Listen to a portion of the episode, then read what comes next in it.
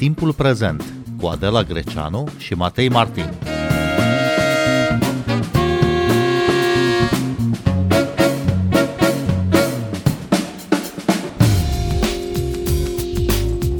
În lunga sa domnie de 70 de ani, regina Elisabeta a II a reușit să sporească influența coroanei britanice într-o vreme în care puterea monarhilor europene nu mai era cea din secolele trecute. Bine v-am găsit, noi suntem Adela Greceanu și Matei Martin și invitata noastră este Raluca Alexandrescu, politolog, conferențiar doctor la Facultatea de Științe Politice a Universității din București. Bun venit la Radio România Cultural! Bun găsit și mulțumesc mult pentru invitație! În 1952, când a devenit regină, Elisabeta a II avea 25 de ani. Cum se pregătise tânăra prințesă pentru încoronare? În mod formal a devenit uh, regină în 1953, când a avut loc ceremonia de depunere a jurământului sacrul de la Westminster s-a pregătit, după cum spunea ea într-un interviu pe care l-am reascultat acum în buclă aproape pe BBC, s-a pregătit prea puțin după propria ei uh, părere. Tatăl ei, uh, regele George al VI-lea, avea numai 56, mi se pare, de ani când, uh, când a murit. Ea nu era deloc pregătită să asume acest rol la vârsta la care a trebuit să-l asume pe de altă parte, este o persoană care a fost uh, crescută în spiritul acesta, tot în aceste ultime 24 de ore în care am tot ascultat cu toții înregistrări cu Regina, am avut ocazia să aud pentru prima dată o înregistrare um, a ei și a surorii Margaret la BBC, vorbind la 14 ani, încurajându-i pe copiii din Londra și din toată Anglia și uh, spunându-le să, să fie rezistenți. Deci se pregătea de această carieră. Era în timpul celui de-al doilea război mondial. Exact, exact. Și uh, destul de impresionantă ca înregistrare. Apoi avem uh, momentul uh, care a devenit uh, absolut, uh, cum să zic eu, fundamental uh, în devenirea ei ca viitoare regină și acesta este la 21 de ani, când a vizitat uh, și a sărbătorit, de fapt, ziua în timpul acelei vizite, a vizitat împreună cu părinții ei Africa de Sud, Uh, acolo a pronunțat un discurs care a intrat în, în arhive uh, și unde deja spunea că promite atâta vreme cât va trăi, mult sau puțin, spunea ea atunci, că va fi un servitor credincios al uh, poporului britanic și al datoriei ei care urmează să, să vină. Deci, pregătirea ei, pe de o parte, a fost constantă, ea a fost crescută în acest spirit, lucru care s-a văzut de-a lungul întregii ei domnii, iar pe de altă parte ea însăși a simțit atunci când a preluat uh, tronul, când a urcat pe tron, că este uh, nepregătită. Lucru care până la urmă nu s-a confirmat, pentru că um, evoluția ei a arătat că um, a putut în mod natural să-și asume cu o eleganță, cu o distincție și cu o prudență Uh, nemai întâlnite de admiter, în, cel puțin în acel secol pe care l-a traversat ea, rolul de regină a Marii Britanii. Regina Marii Britanii, uh, dar suverană pe Marea Britanie și pe întreg Commonwealth-ul până la urmă, unde a fost uh, foarte iubită, iubită printre altele și pentru că reprezintă, încarnează niște valori, niște virtuți. Care sunt acestea, Raluc Alexandrescu? e, în primul rând, ideea de, um, de constanță, de durabilitate. Știm cu toții că în ultimii ani, mai ales, a existat o contestare a validității instituției monarhice ca regim politic de alminteri. În multe părți ale lumii au fost uh, state care chiar s-au și desprins din Commonwealth, care și-au declarat independența, chiar și recent. A existat, pe de altă parte, uh, o exploatare a acestui sentiment dar și a popularității, în mod paradoxal, a popularității imaginii monarhiei de către membrii ai uh, familiei regale care au ales să transforme monarhia britanică mai degrabă într-un spectacol televizat decât, decât în altceva. Și aici mă refer la cuplul Harry-Meghan, care au și decis să părăsească în fel Casa Regală.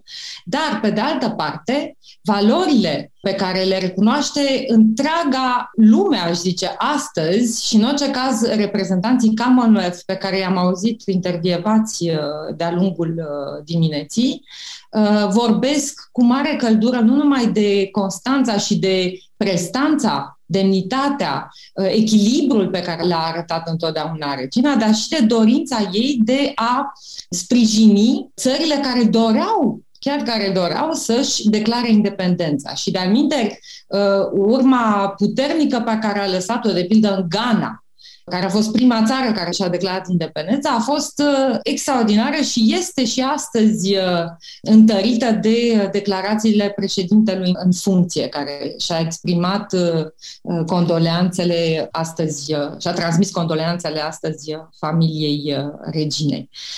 Este o puternică impresie a unei înțelegeri adânci pe care regina a avut-o în legătură cu toate popoarele și țările acestei uh, mari, extraordinare adunări de popoare și de țări. Regina și-a făcut un titlu personal de glorie și o misiune specifică aceea de a întări Commonwealth-ul, tocmai într-o perioadă pe care ea a traversat-o pe deplin, în întreaga domnie, de uh, demantelare a Imperiului Britanic. Și, în general, comentariile pe care le putem auzi astăzi uh, merg exact în direcția unei uh, conduite a uh, monarhiei britanice prin regină, care a făcut ca o bună parte din această tranziție și această schimbare, de fapt, de paradigmă la nivel internațional să nu se petreacă atât de rău cum ar fi putut să se petreacă. Ca să nu mai vorbim de uh, istoria personală pe care a avut-o cu Africa de Sud, care ieșise din Commonwealth și care a reintrat în Commonwealth târziu, în 1996. Regina a asistat cu, aș spune, chiar un partipri care nu era deloc, uh, deloc uh, tipic, pentru că ea prin asta s-a făcut în primul rând cunoscută, dar cu un partipri simpatetic legat de lupta Uh, lui Nelson Mandela împotriva apartheidului. Uh, și Nelson Mandela a recunoscut acest lucru, a avut o relație cu totul particulară, de altfel, cu suverana uh, Marii Britanii. Se pare că a fost singurul șef de stat care a îndrăznit să-i spună în mod informal Elizabeth, în loc să-i spună Her Majesty sau Your Majesty. Deci, relația cu Commonwealth a fost una privilegiată. În Australia, de asemenea, a fost de foarte multe ori, a fost de sper să nu mă înșel, dar de vreo 13 sau 14 ori, dacă nu chiar mai mult. În Australia a existat de-al și un referendum pentru a decide uh, dacă țara părăsește sau nu uh, Commonwealth-ul și uh, până la urmă s-a decis că nu. Deci există și a existat de-a lungul acestei impresionant de lungi și frumoase domnii a reginei Elisabeta, o puternică legătură, o puternică înțelegere din partea ei și o dorință de a fi mai mult decât pur și simplu un suveran, de a fi un servitor, așa cum de altfel a și, a și spus ea în scrisoarea, probabil una din ultimele scrisori adresate poporului Commonwealth-ului după jubileul de astă vară. Scrisoarea și-a semnat-o cu Your Servant și nu cu altceva. Deci nu your sovereign, ci your servant. În cei 70 uh, de ani de domnie, Elisabeta a II a avut de gestionat tot felul de situații, de crize sociale și politice. S-au schimbat foarte multe în acest timp. Care ar fi câteva dintre cele mai notabile momente din istoria ultimilor 70 de ani ai Regatului Unit? E complicat să, să le trecem în revistă pe toate și o să încerc să, mă rog, să-mi aduc aminte de câteva dintre ele. În primul rând, ceea ce aș putea spune că a marcat uh, domnia, lunga domnie a reginei a fost, în primul rând, uh, nu atât ieșirea din război, care era deja un fapt uh, îndeplinit în momentul în care ea a preluat domnia, ci navigarea acestei uh, nave uh, complicate printr-o perioadă care încă nu era aceea unei Anglii redevenite prospere. Anii 50 au fost niște ani uh, grei pentru toată Europa și pentru Anglia, o perioadă în care Imperiul Britanic, mă rog, și după aceea commonwealth dar Anglia, în mod special, Marea Britanie, și-au, uh, și-au revenit după trauma războiului. Deci acesta ar fi un prim moment care a fost de-al marcat cu tot felul de tragedii de-a lungul acestei, uh, acestei perioade. Și um, a existat apoi uh, un moment critic, bineînțeles, legat, sărind un pic peste ani, legat de conflictul din Irlanda de Nord, iarăși conflict care de-al a costat-o și pe ea personal, aș spune, și familia regală personal a pierdut uh, în atentate un membru al familiei pe Lordul Mountbatten. Cu toate acestea, regina, după ani, a fost uh, cea care a găsit totuși uh, resursele diplomatice și poate nu numai diplomatice de a strânge mâna unui politician nord-irlandez care fusese liderul IRA, uh, armatei nord-irlandeze, deci organizația teroristă care fusese la originea atentatului în care murise Lordul Mountbatten și în care muriseră atâți.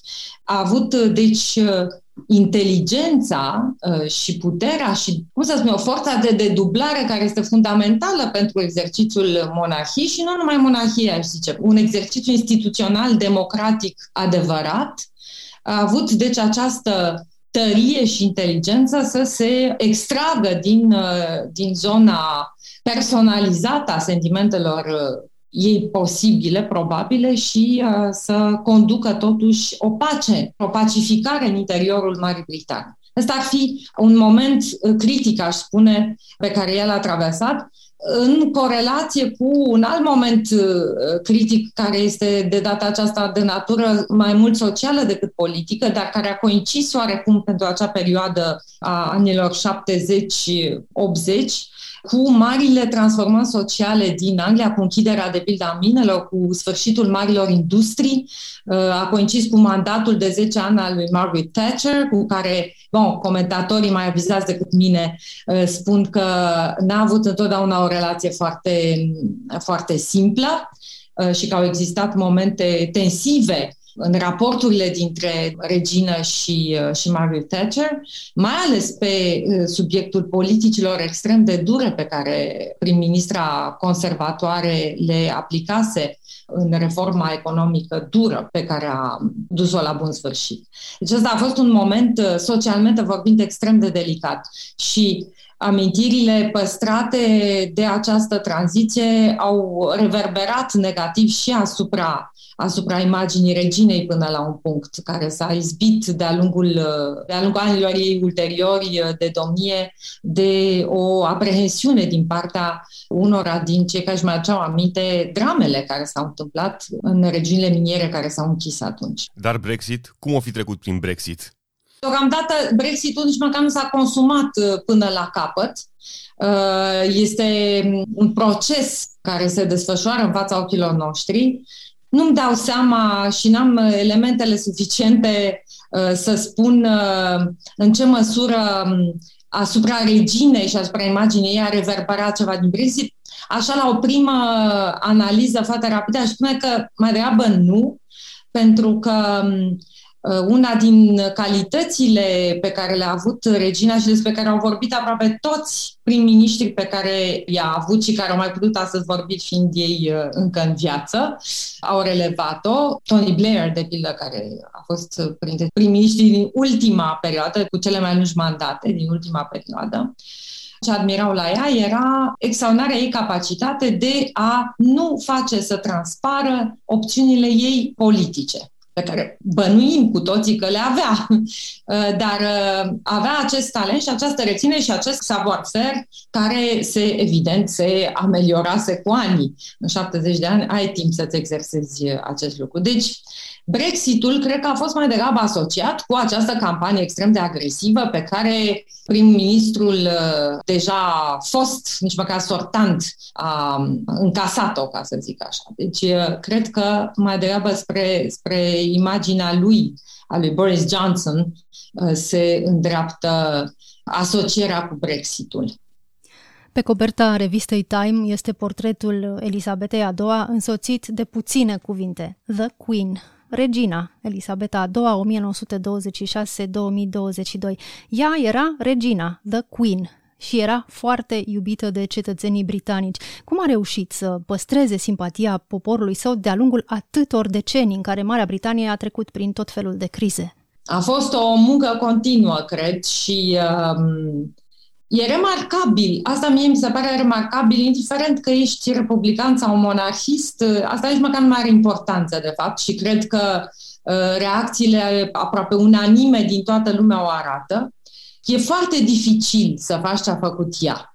Uh, tocmai pentru că chiar și uitându-ne în spate la predecesoarele ei, glorioasele ei predecesoare, în special uh, regina Victoria, care să spunem că a traversat în secolul ei provocări uh, simetrice, proporționale, să spunem. Toate revoluțiile politice, schimbările majore care s-au petrecut în secolul XIX, revoluția industrială, transformările economice, sociale, ei, păstrând proporțiile, am putea, am fi tentat să spunem că uh, Elisabeta a traversat o perioadă similară, dar proporțiile la care Uh, ea a trebuit să facă față sunt infinit mai complexe și mai, uh, mai importante.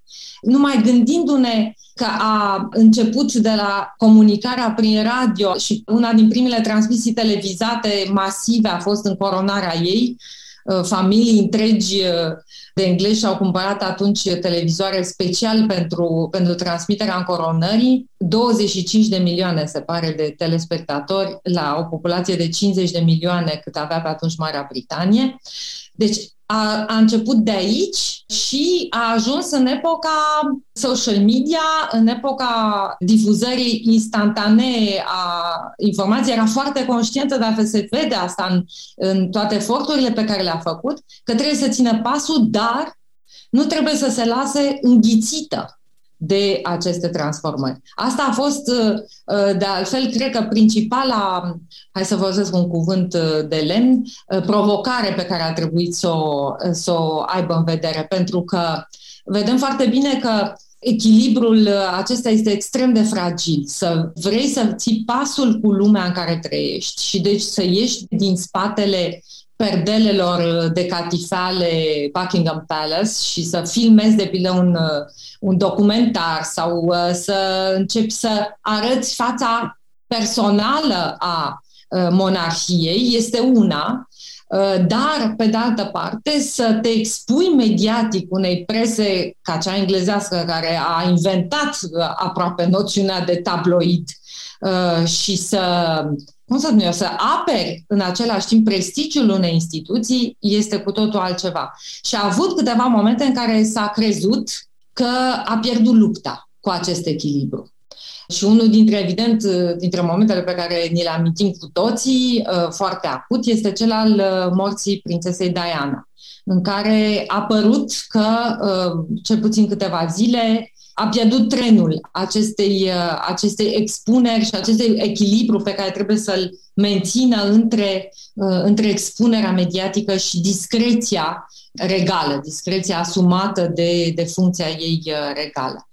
A traversat și această perioadă, se pare iarăși cu sprijinul inteligent al lui Tony Blair în acele zile și cu sfaturile lui, Uh, și iată că suntem acum în situația în care ea a reușit, pe de altă parte, să nu numai să traverseze acea perioadă, să depășească acel moment, dar să facă din nou uh, monarhia credibilă și palatabilă, ca să zic așa, pentru, pentru foarte mulți, monarhia britanică vorbesc, pentru foarte mulți uh, oameni de-a lungul și de-a latul Commonwealth-ului. Chiar așa, cum vă explicați, uh, cum vă explicați succesul monarhiei uh, britanice într-un moment în care, în Europa cel puțin, uh, monarhiile, dinastiile se camofilesc, își pierd vădit din popularitate? Sunt foarte multe cauze și nu, bon, nu o să avem timp acum să, să vorbim prea mult despre ele, dar primul lucru care îmi vine în minte, evident, este faptul că vorbim totuși de una dintre cele mai vechi și mai stabile monarhii ale ale lumii, nu?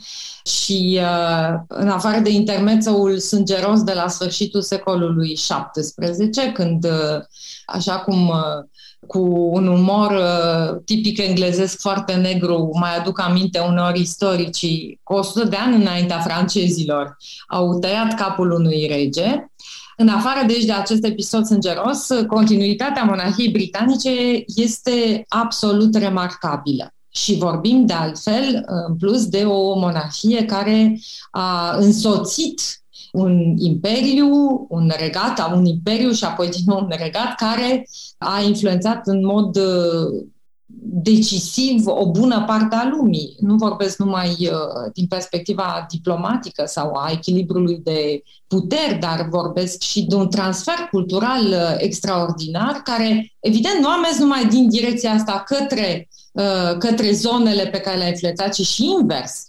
Așa cum foarte mulți dintre cei care au vorbit uh, astăzi uh, președinți de țară de prin Commonwealth, din țările Commonwealth-ului au spus-o, pentru aceste țări, pe lângă, bineînțeles, toate lucrurile pe care le putem spune, dar nu e locul, cred, acum și rostul, să spunem, uh, toate tarele și cicatricile Imperiului și ale colonialismului, care sunt certe și foarte dureroase, și care trebuie întotdeauna studiate, spuse și devin din ce în ce mai mult o, un subiect, dar astăzi cred că putem să relevăm faptul că, uh, grație mai ales talentului ei și a unui har pe care l-a avut, uh, lucrurile totuși au fost păstrate și imaginea monarhiei, popularitatea monarhiei a fost totuși păstrată la cote cel puțin suficiente, dacă nu, dacă nu chiar mai mult.